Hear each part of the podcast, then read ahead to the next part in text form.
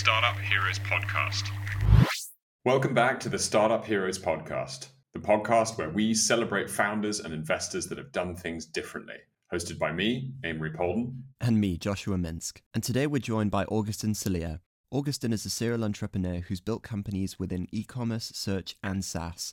Augustin's most recent company, Uptime, was a predictive maintenance platform with a mission of disrupting a massive industry that you might not have thought about before elevators. Uptime raised over 9 million euros and had set Augustin and his team up on a journey filled with ups, downs, and a particularly interesting end, which any founder out there building should listen to and learn from. And with that, let's jump right into today's episode. So, Augustin, first of all, massive, massive thanks for coming onto the pod. Really excited uh, to talk to you today. Should we kick things off with a little bit of your background and what brings you up to founding Uptime? Yeah, thanks a lot to you as well, Amory, to inviting me. In terms of background, so I started in a very general way. I, I, built a few companies. First one in e-commerce. I was selling philosophy courses. I have a double degree in finance and political sciences, so nothing to do with technology or elevators. And by some circumstances, I ended up doing an internship in Moscow for Otis, the worldwide elevator leader company. And after a few years, after I built another e-commerce company uh, in Russia, it brought me to be the executive assistant. Today we we would call that chief of staff to the Otis EMEA president. That was a nice baby, like seven billion PNL. We had various companies, including Otis, uh, thirty-five thousand people, and it led me to discover, you know, the ins and outs of the elevator market and how much it was completely dysfunctional. I've got to rewind. I've got to I've got to understand what encourages someone that's been to Sciences Po, that's done finance and strategy at university, to say elevators. It's the elevator market. That's what I'm going to go and work in straight out of university. How? Yeah, I mean, it's you have to to know that it was not a decision about elevators. Hopefully, otherwise, uh, would have been quite sad. The real story is I wanted to go to Russia, and that was 2008, 2009, because I had a kind of a link with that country at the time. I really enjoyed the, the direction it was taking at the time economically and, and socially in Moscow and I just tried to find any kind of internship in an international company while doing my studies. And that's how I fell into elevators, so completely randomly. Gotcha. And then you left, so you left Otis having spent a couple of years there, ended up founding two e commerce businesses. So, again, I'd love to understand why you did that and I guess what happened with those businesses. Yeah, uh, I think the most interesting one out of the two is is the furniture e-commerce business uh, in Moscow, uh, in Russia. The first one about philosophy course was really like a, a kind of a sandbox of entrepreneurship. Like try to build a Tim Ferriss muse for work week kind of stuff. It did kind of work uh, only four hours a week, but it didn't bring the 40k euros I, I was told by Tim Ferriss I would earn but but in terms of experience, it was great. And the company uh, of furniture e-commerce in Russia, it was one of the main reasons I was interested by the Russian economy at the time is that you had something that had jumped from being Soviet Union with really like no economic tissue, especially in the B2C space, in the retail space, to full e-commerce with tons of offer. And you had consumers that went from a world where they didn't have any choice to buy something to tons of choice on the internet. And Rocket Internet, big companies are taking the lead in the country. And one of the of the segments that was untouched yet was furniture. And at the same time, in the US, you had furniture e-commerce company doing really good. You had Wayfair, you had Design.com or something like that. I don't remember the exact name, but there was a trend on it and there were money flowing. And I thought, okay, that's a bit the last segment, one of the hardest one, but the last one which is untouched. I'm gonna give it a try. So that's a bit the thinking around it. And so you've got this idea. You ended up spending about two and a half years on Marc-en-Orel, that furniture business. You scaled it to, I think, about a million in sales in, in under 12 months, which is a big achievement. Why did you decide to wind that business down or, or, or to sell it?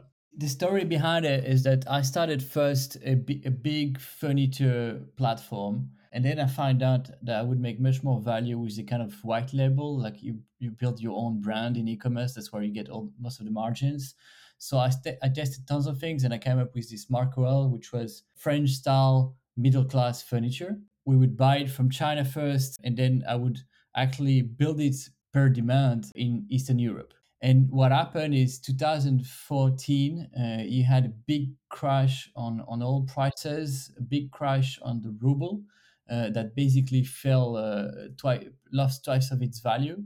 And I had orders in rubles from Russian customers that I would then buy in euros from the factories. I didn't raise any money. It was all like a bootstrap business. And I ended up with this big FX problem that was a bit tough to manage. That's the first reason. And the second reason is because 2014 is the first war in Ukraine. They took Crimea, they started with Donbass. And I remember that perfectly. I was on the brink of signing the purchase of an apartment with my wife uh, in Moscow. And then the war got out, and I, and I told my wife, look, this is not looking good for the next 20 years. Putin is going definitely in the wrong direction, and it's not a short term movement. I think we should leave. Uh, and that was the trigger decision of, of okay, I'm not going to stay 10 more years in Russia and build my company here.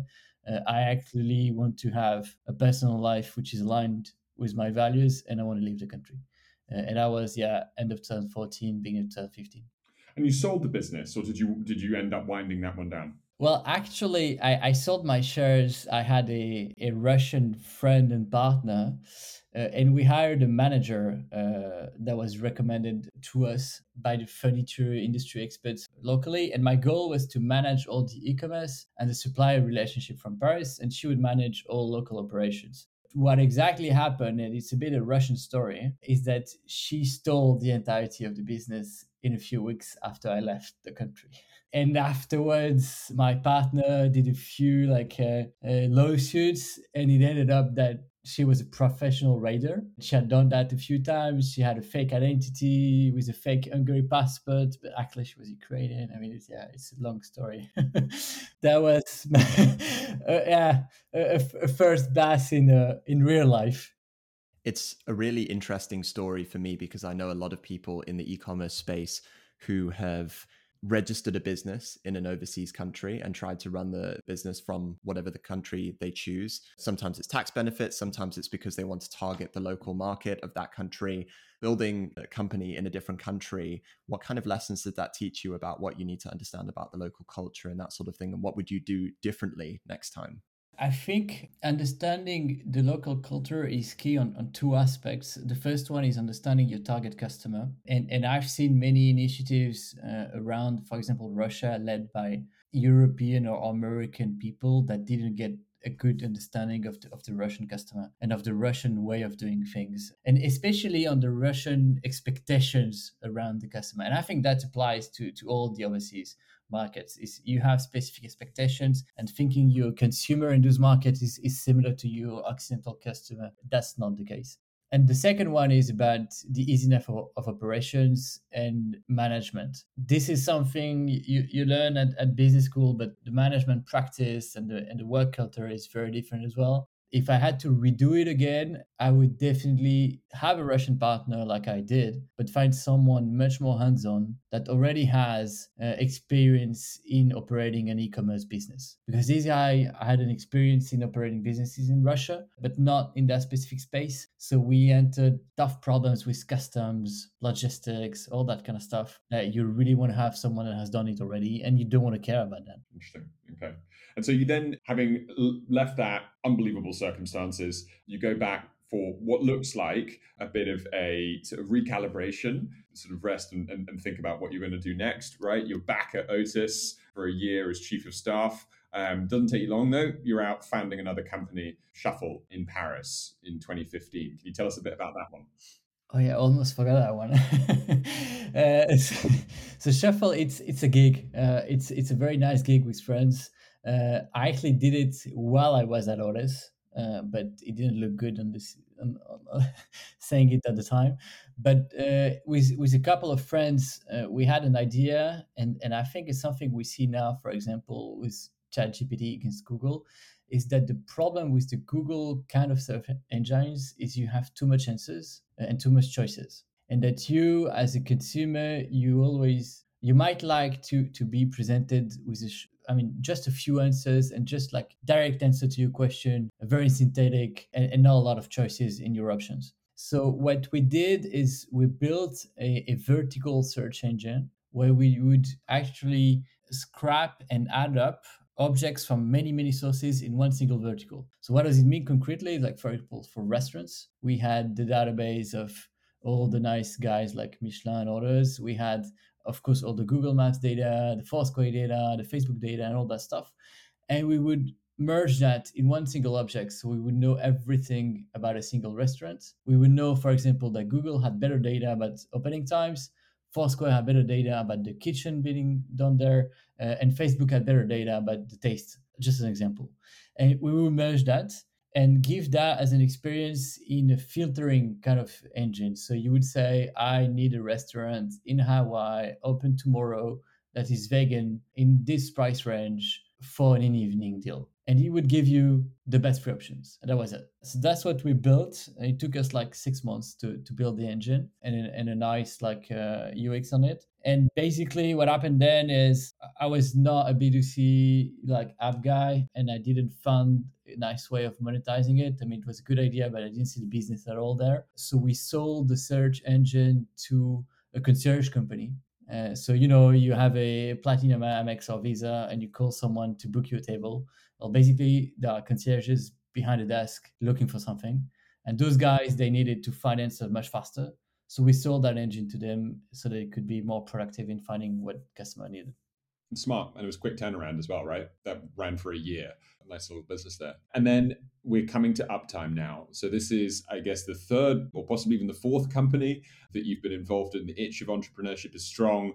Um, you got all this experience in um, in the elevator sector as well. Enter uptime. So tell us about that that genesis why you left otis a second time to go and found uptime in a few words, you have to picture the elevator market uh, very similar to what you know about Nespresso or Xerox. So the equipment is being sold at a low margin, installed into buildings, and then all the money or the margin is made on maintenance, on service. Considering that the lifetime of an elevator is 20, 30, 50 years, you have very big installed base that keeps growing because you don't really demolish buildings or demolish elevators, you modernize them. Uh, so you keep growing and growing and adding up to that installed base, and you have a big cash cow of service. Uh, and that's what made companies like Otis so successful and so profitable for industrial companies in the past, having 40 to 50% EBIT margins on service and 5 to 10 uh, on, on, new equipment. Now, when I was there as chief of staff, uh, I noticed that this recipe was was running into a, a wall and, and the, the wall was the following that they had taken so much money out of the out of the cash cow that customer expectations were not fulfilled anymore. You had some expectations that elevators should actually run better, have a better uptime, less downtime, less breakdowns, less problems, and that was not fulfilled at all. And that triggered uh, competition from lower end players small and medium players that would just fight on the price. So the industry entered a, a price cycle where everybody fought on the price. And the last thing that I noticed is it was completely low tech. Like your elevator mechanician just goes around building to building with you know his tools and that's it nothing to help him. So the vision we had at the beginning of Uptime was if you put some technology to help the mechanic do a better job, reduce the, the number of breakdowns, you will have an impact on the value add and on the price you can sell your service and you, and you can stop fighting on price but you can start fighting on quality and you also have cost benefits because basically your mechanician doesn't need to go that often because with some good technology you can actually anticipate breakdowns and solve them faster so it was really like, okay, this is an old industry making tons of money, actually commoditizing itself right now. We can stop that by bringing technology and making it better for the whole value chain. Okay, gotcha. So it's a predictive maintenance efficiency play, and then and trying to sort of fundamentally transform, I guess, the dynamics of or the competitive dynamics within that industry. So it's a it's a big vision, right? In terms of it's it's pushing against the tide of uh, or the direction of travel in a specific industry, but an industry with a lot of margin, a lot of fat that hasn't you know been touched by technology. So you can see how how you guys got excited about that and how investors might as well. When you started that business and when you started with that idea, what was your aspiration in terms of what, what did you want to build with Uptime? Our aspirations were very bold. We were convinced that if you would bring the right technology then a way or another, there would be a way to flip the market. So there would be massive adoption of the tech because the gains in quality and I would say UX of the elevator would be much higher, of elevator maintenance would be much higher, and the gains in cost would be also very high, which would trigger also massive adoptions from the oper- operators. Uh, we didn't have a completely fixed business model, so it was not like we want to be Otis or we want to be uh, uh, the software company running behind Otis and Kone and Schindler. We did have this conviction that our technology should be basically equipped in every elevator around the world, and that is a big market. And was this a was it a pure software solution or was this a, um, a, hardware plus software product? It's hardware plus software because the start of predictive maintenance is IoT in, in industries. So you have first to know well what's happening on the field. And the good way of doing that is IoT. So it starts with hardware, uh, how to equip the elevator with a hardware that will tell you real time what's happening and how can you make use out of that. And the hardware part was clearly, I would say, underestimated by us. It's it's a big barrier and it's a big trouble to manage. A big part of the tech and the value that we created was the hardware itself. Yeah. You spent that earlier part of your career at Otis, so a lot of the problems that you understand understood around the industry were Otis centric, and I imagine that they did map out to other companies. But when it comes to the tech specifically, I imagine creating a platform that is completely tech stack agnostic, so it works with any elevator provider, has its challenges, right? Some some pretty significant technical challenges that you need to get past. How did you go about sourcing a technical co-founder? Did you did you actually find a technical co-founder or did you hire an agency? How did you go about doing that? Um, well, well, two points here in your question. The first one is indeed doing something tech agnostic that was far from Otis was extremely important to be able to address the market. And that's also one of the major failures of competitive technology we've seen on the market is that they were focused on one single brand. And, and basically, Otis predictive maintenance is focused on Otis equipment, which limits a lot the adoption and the usage of that tech. So indeed, it was very important to be te- uh, brand agnostic from the beginning, and I would say that applies to any other sector, segment. And in terms of technical co-founder, so the co-founder I, I I created a company with was not technical, was my brother. His value add was on operations, which I had learned from my e-commerce years that I didn't like at all. and and I would expect we expected that there would be many operations that business because it was hardware, it was maintenance related with people on the field, and that was a good bet because indeed there were many operations that I would never wanted to run. And regarding the tech, we took the decision to learn it by ourselves at the beginning. So we built the the proof of concept ourselves. Uh, basically, it took on uh, the hardware part, and and we built a functional IoT for elevators out of a Raspberry Pi and an Arduino. And it took us a few months, but at least we, we learned the hardware how it works. And I did all the software parts. So I coded uh, the backend, I coded the first front end. Not many, but parts of this code was still operating six years after.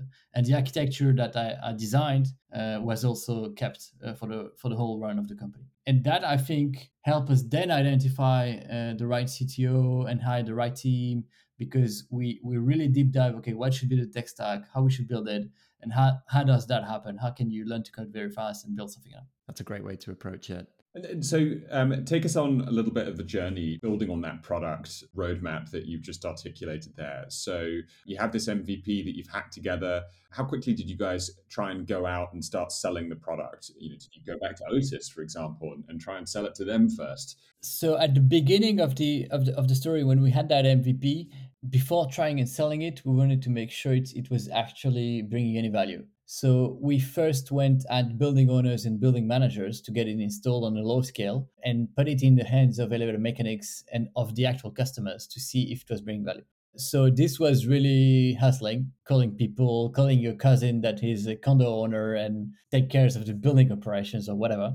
Uh, and through a lot of hustle, we signed a few customers. There was a big barrier to entry because the elevator is a safety operating system, uh, and people are afraid that you come with a startup, you plug something on the elevator, and, and then it will fall and they will die. So so it was it took a lot of convincing and a lot of making sure our product was indeed very safe and that's the way we signed the first customer. And that actually gave us the first ramp up to the first business model, which was actually a maintenance company that we built out, out of the beginning, and that helped us build the right product. So in a few years, we gathered a thousand elevators under maintenance. We had our own mechanics, and that were building owners and building managers providing us the maintenance contract, including our technology. So we tested our technology on the ground with real customers and real mechanics, and we tested right away the impact on the P&L because what we tested is are we able to sell more expensive than others? Are we able to sell more expensive than Kone? Are we able to make more margin and have happier customers? And after one, two, three years of working like that, we had a profitable business model. We had the proof that our vision was relevant because we were 20, 30% more expensive than the downward price cycle that was happening on the market. We had much happier mechanics and we had much happier customers. Okay, so you start out as an actual elevator maintenance business, a tech enabled elevator maintenance business.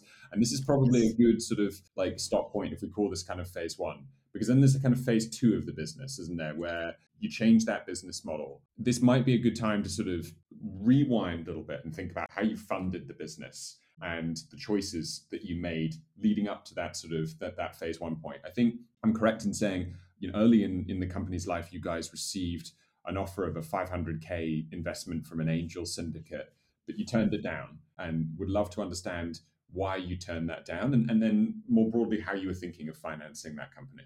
So the very, very phase zero, we decided to finance it ourselves uh, with my brother. So the MVP, the MVP part, and that's the moment when we received that that Angels uh, deal. At the time, we were convinced that yes, you shouldn't leave a cookie on the table, but then you should also be very much watchful on who you bring in your cap table and on which terms. Our reasoning was we don't need that money yet, so let's not just take it because we'll have better terms six months uh, afterwards. And this is exactly what happened. So we turned down the money, we did the MVP because the money arrived pre incorporation, uh, pre even specific idea. So it was just a bet on us and on the market. And once we had the MVP, it was indeed much easier to, to raise a bit more money and specifically in much better terms. So we raised a million three months after incorporations when we had the, the MVP and the first elevator installed in an hotel uh, next to Paris. At this stage, although we did turn on the turn off the first money and we did like accept that round we didn't wait all the consequences of bringing angel and kind of almost vc money to the company. We were okay i'm just giving like less than 20% of it. I have full control. It's a million euros uh, I can just continue my life as it were before. It's, it's still my company, and, and let's go let's go move forward. That that was phase zero. Then what happened is we built that maintenance business and we built that product with that first million. And very fast we understand that the scale does cost a lot of money. So if we want to grow fast and we want to gain those customers faster, we need to spend a lot on the growth and on the sales and on the marketing which we start doing because at this stage you're clearly not thinking you should be profitable or anything. You're investing tons on the product and then tons on, on the growth. So it gets us to another round with our angel investors where we get another two million. And then afterwards, it gets us to a first Series A round with a with a French VC fund of, of six million or seven million in total in 2019. So two, two years or two years and a half after actually starting the company.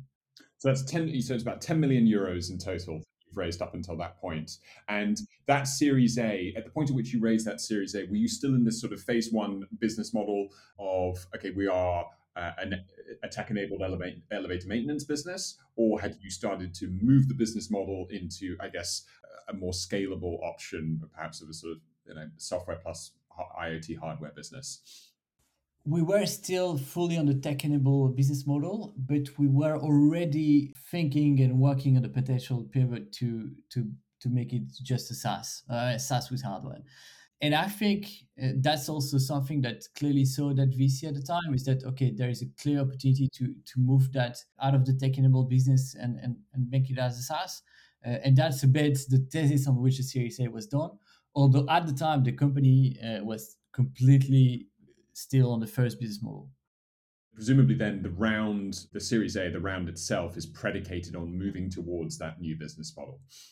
Yes, uh, but that was not entirely explicit from another side of the table, and and we were not in a hurry because growth was there at the time. So we were thinking, okay, we can continue. Uh, we have money to continue, and when the the product is even better, we'll move to full product uh, mode. And I think our VC was expecting that move to happen earlier but lacked explicitly in that, and we lacked experience to read between the lines. So it took us at least a year of more to actually decide on on, on changing the business model.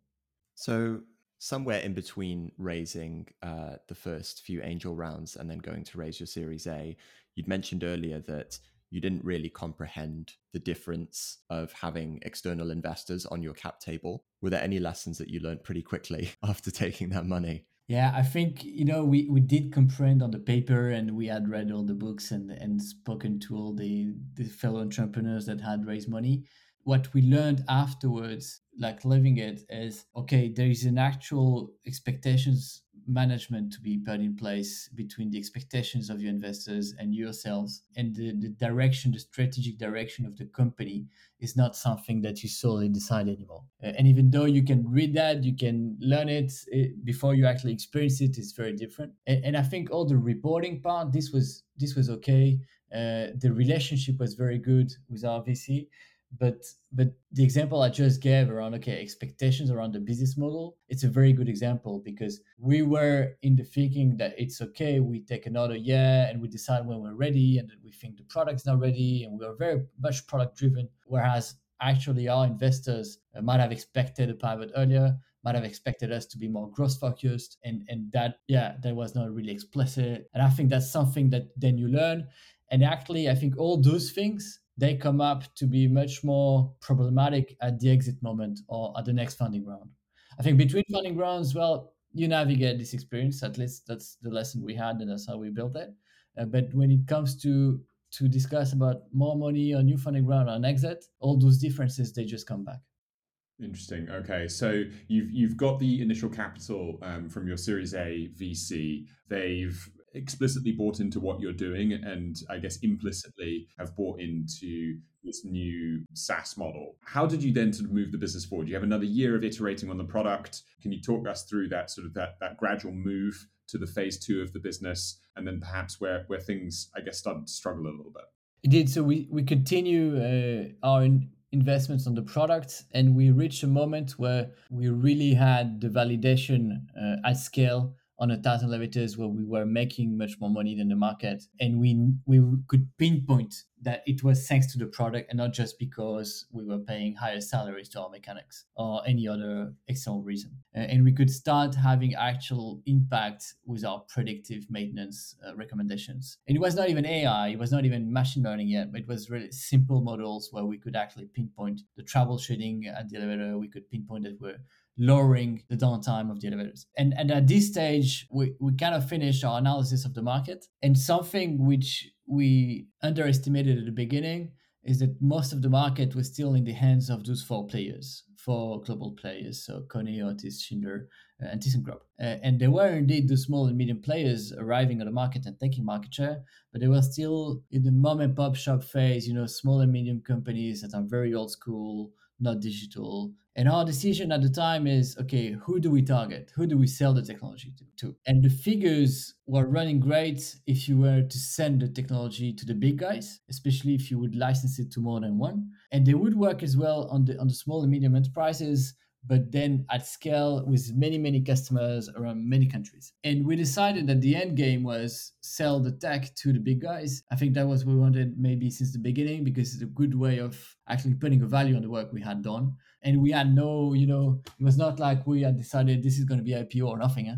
We we're completely ready to to have a nice exit at some point and to and to put a, a money price on the tech that we had built. So we started both to have on the small and medium enterprises a business model that would be functional uh, and profitable and that could be like the bread and butter of the company and a more strategic pipeline with the four big guys. And what happened is we very quickly entered into negotiation with the big guys and that very quickly became kind of acquisitive discussions. So very quickly on, we were in touch with headquarter guys at the top level of the company that were potentially interested. With almost four of the four of them, and very very quickly we also had you know the global head of m&a uh, on the phone and that kind of stuff and on the other hand with the small and medium enterprises we had excellent traction on the sales parts. So we started selling tons of contracts with tons of ARR. And we started struggling when it was about putting that in motion on the ground. And I think that's something that happens a lot in IoT and in hardware is that you're able to sell, you have a complete buyout on the ROI by the customer,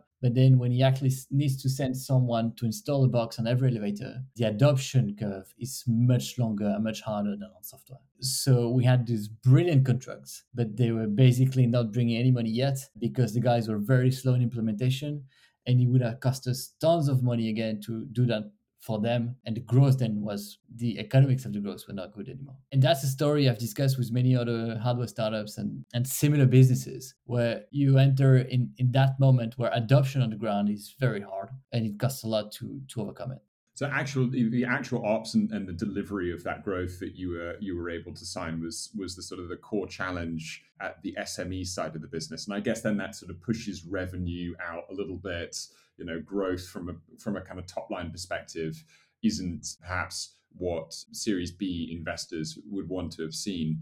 But it sounds like really interesting conversations were happening at that enterprise level, right? And you know, the, the classic sort of conversation of, well, should we partner with you or should we just buy you, um, type situation. And so, so where did that go? Because it feels like somewhere along the line that obviously didn't happen, and would love to understand more. So we had in-depth conversations with with three of them, and that typical discussion between okay, let's let's sell or, or let's partner went mostly into let's partner and sell or something similar. And we entered, I would say, like almost exclusive deep uh, negotiations with one of them that were at the very top level with the board, with uh, the CEO, and we were we were completely convinced that that could be a very good thing because they had this install base uh, on the in the total world. They had a business case for China that we also had, where our technology could actually change a lot the market there. So the volumes were there. The R&D team was not pushing against us, which is always the case in those kind of scenarios where you come with a, a, tech that you've built with 10 millions in three years and they've built spending five to 10 years and 200 millions on something which does like one tenth of what you do in terms of actual output on the ground and they think like since they have more scale and and uh, and they've done complete something completely over engineered and more complicated their tech is there but they're just like fighting to defend their job. And with that specific company the r&d was actually cooperative and the most interesting the pnl owners in the countries and in the regions were extremely cooperative uh, because they had seen in France what we were doing, they knew about it, and they wanted the same for their own P&Ls, for their own mechanics, and for their own customers. So we had a very good trend. We came up to to a few term sheets, and one which was final, let's say, and it was basically a stage acquisition in three stages. First stage immediate, uh, but they wouldn't take the whole control, and then they would take full control after two years, and we would have another earnout after three more years. But all the financial investors would be off after two years. It was a nice deal. We were very much aligned with the operation teams, uh, and then those stocks of these elevator stocks on the markets that had an enormous rally during COVID because they're extremely safe. They don't move. The, the cash flow was flowing during COVID because you still need to maintain those elevators during, during COVID. And that tremendous rally in 2021, which was the moment when we started our negotiations, uh, were hit very bad in 2022 that company, which was very much exposed to China, was hit very bad by the lockdown in China in early 2022. I don't know if you remember, but Shanghai was locked down. All the factories were in Shanghai for the whole world. So basically, they were stopped. And at some point, they had to communicate to, to us and to the board that they would stop everything a few weeks prior to final due diligence and closing. Oh, that's, that's crushing. That's really, really hard, right? Okay, so that acquisition process falls over which leaves you, um, I guess, in the position of, of needing additional financing, right? Of, of needing to do a Series B or go back to your, your original investors. Exactly. And I think that's where we, we learned a lot because uh, we were so positive about that scenario that we didn't invest enough time and energy on finding other ways of building the company and growing the company And we became biased by thinking, okay, that's the best way for that technology and that business model is to partner with a big group. So the, all the other ways were less appealing to us. And that's the moment where we stopped our Series B efforts and we didn't put enough competition on the acquisition deal.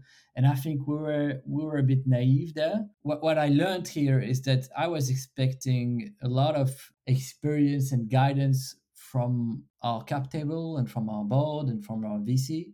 Unfortunately, that did not happen. And I've listened afterwards to many acquisition in similar spaces where it's not a tech company buying a tech startup. It's actually a non-tech industrial or whatever non-tech company buying a tech company. This is the hardest M&A uh, if you're looking for, for an industrial exit. And the way of doing it is is very specific, and you have to be extremely aggressive. You have to put competition very early on. You need to resign for more money before you enter in negotiations because if they do know that you don't have cash, they will crush you. And all that sounds like very common sense. But where you're in it, you're in it, and nobody is actually telling you you should do that, you, are just too optimistic because as an entrepreneur, you have this optimistic bias. And I was way too optimistic, and our VC should have, you know, pulled the alarm and say, "I'm going to give you more money right now, so you're not negotiating with us, with them, with nobody, no money on your bank account. Let's go competitive right away. Let's find a Series B." And he did none of that, and he was with us like fearful, full FOMO every time they would negotiate with us. And I think that's the biggest lesson I have is at the end of those six years, it, it ended up with bad luck. But then if it would have ended up uh, positively, it would have been good luck as well because we didn't ace that tactical part of the exit. And I think exit M&A is extremely hard. I think it's much harder, you know, to sell a company for 100 million than raising a 100 million valuation. And if you don't have the right guys that have done that already, you have much more chances to fail than than to actually succeed. It sounds like a, a pretty brutal thing that happened to you guys, and it's a story that we've heard a couple of times. Uh, you know, the majority of acquisition and A attempts fail. I guess the topic that we've been dancing around a little bit is uh, you you tried to do this acquisition, it didn't work out, and then you went out to raise a round. What wound up happening with Uptime?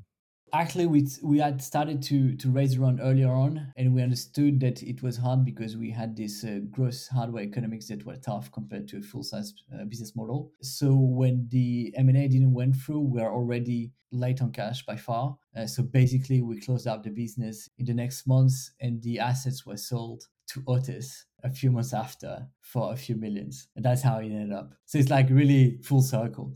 And that was also a nice experience because restructuring is something I had never done before. And I learned tons there. And I think there are so many hidden opportunities in restructuring because I think there are many companies and startups that end up like being short on cash but have great assets and a great team. And the, there are ways to save that. And we didn't find them, but we didn't push for it neither because at this stage we're already convinced that this was not a business model that was fit for VC growth due to the hardware, due to the cost of the R&D. And if we couldn't exit it properly with uh, an industrial, then just bundling an SMB out of elevator maintenance was not what we wanted to do anyways, especially once you, you don't have a big part of the capital left anymore. So so I think that's also the key lesson is not every business is clearly VC compatible. It's not because you have tech, and it's not because VC are willing to put money in your business that you actually are VC compatible, and it's actually a good bet for you and for your own money uh, at the end of the day. If you, if you don't mind me asking, how did things pan out after this uh, the the tech acquisition? Did you have a workout period? These situations are very emotionally difficult, and also you've got all of these investors on your cap table, probably with liquidation preferences and those sorts of things. How did you handle that? Well, actually, it was extremely simple because we were past uh, any liquidation pref or anything We were actually sold in court. Uh, so we went through the equivalent of Chapter 11 in France, and and and that's the moment all your cap table says, "Okay, too late. Sorry, guys." I was surprised because all our angels investors and uh, financial investors were very supportive and said, okay, we tried, we shot at the moon, we didn't get it. Thank you guys for the ride, and hopefully you can build something next, and and we we might be very happy to be part of it as well. Uh, so, so that was easy for the employees. was very easy as well. So so we had a great team that was very, I would say, dedicated to the project. But once we understood it was it was that basically everybody like uh, found a job, and I mean it was it, it was a very nice one. And regarding the workout period, uh, it was not very long because Otis has whole, you know, their own R and D team, and they just decided to to take on the, the technology by themselves. So we, we had a few calls to explain uh, how it goes, and we keep uh, supporting them, but but they'll take it from there. Awesome. So I mean, look, yeah, first of all, your your resilience and, and positivity, and, and when you're talking about this story, is is amazing, right? I, I'm I'm full of admiration for that. It, it sounds like the two the two big lessons that I've taken away so far have been that importance of having an insurance option of not having sort of all your eggs in one particular basket. And i'm curious in terms of if you if you can sort of expand on some of the other things that you might have done differently. The, the first one and is the most tactical one and we discussed it is is this m&a negotiation this dual track and stuff. And here uh, i think it's very theoretical to say you should do both in parallel because it's a in terms of energy consumption it's it's tremendous it's much more than just a fundraising round and you have to have at that moment a company that is able to maintain itself by itself where you're not actually needed on the day to day like zero otherwise doing the dual track is impossible and I think that's the first thing that you should know before entering any kind of M&A track. And, and the second thing here, which is also extremely important, is to really, really get people that have done it before. That was not the case of our board, and that was not the case of our investment banker. We had an investment banker that helped us with the Series A, uh, and then he told us that he did a lot of exits, blah blah blah. But actually, he did LBOs and he did exits for normal companies, not for tech startups to non-tech corporates, and especially non with an international one, which is a publicly traded 30 billion uh, market cap company. And negotiating with a 30 billion market cap company is not the same with with you know your average company there. So I think getting the right people is the second most important to be able to be 100% focused on the dual track. And and I'm saying 100% in terms of energy. You cannot be uh, dealing with the company at the same time. Uh, otherwise, you, you will sleep two hours a night. The second thing I learned around there is the play of luck in how these things turns out and how luck is actually important when you are the entrepreneur on the VC track. You can do the best with your execution and everything, but when you start out, you will never know will you have a great business model, will that work out or not. And then at some points, even though it works out, the next stage is still kind of very you know unknown and the macroeconomic changes in environment are, a great also showcase that it, it comes a lot with luck and i think there it's it's about you as an entrepreneur to make a clear decision are you ready to play against the odds or not and i think i was over optimistic and always was saying yes of course uh, i'm augustin i play against the odds i always win and that's false actually I, I, I lost a few times so I think here knowing your your risk adversity and knowing that you are clearly playing against the statistics is something very important because at the end of the day, for for our investor, for our VC, we're just one participations among many others. And pushing it, you know, to shoot for the moon is the basic scenario for them. But if you go bust, well, it doesn't matter that much. Uh, but if you go bust after six years, well, actually you lost everything you've been working on for six years. So, so that's the second thing. I mean, it's about making sure you're ready to play that casino game because there are also many other tracks where you can build companies that are profitable, self-sustainable, bootstrapped, uh, and actually give much less chance to luck because you're not running on a very thin success scenario, but you have a much wider chances of of success because your definition of success is a bit different. The third one is to properly choose the bet at the beginning. This bet against an oligopoly in an industrial scenario was very appealing and was very sexy for us and for angels and for early investors. Yes, let's go take on this cartel. And I've looked at it a bit more sensitively and with a bit more rational, we would have understood that it's it's a big bet and it didn't have many chances of success. I don't regret a single minute of those six years. I've learned so much. I'm such a, a different person after six years. And I, I really feel like I was a complete virgin uh, at the time that didn't know shit. And, and now I, I feel like I've learned so much that I can actually do many, many things. And I'm in this phase where I'm thinking, okay, what's good for me?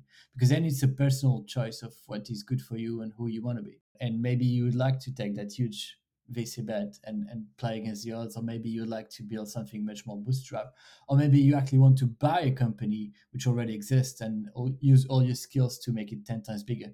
Uh, and I think that those are the questions that any entrepreneur should ask himself before starting. You, you can't leave us on this cliffhanger now, right? You have to tell us.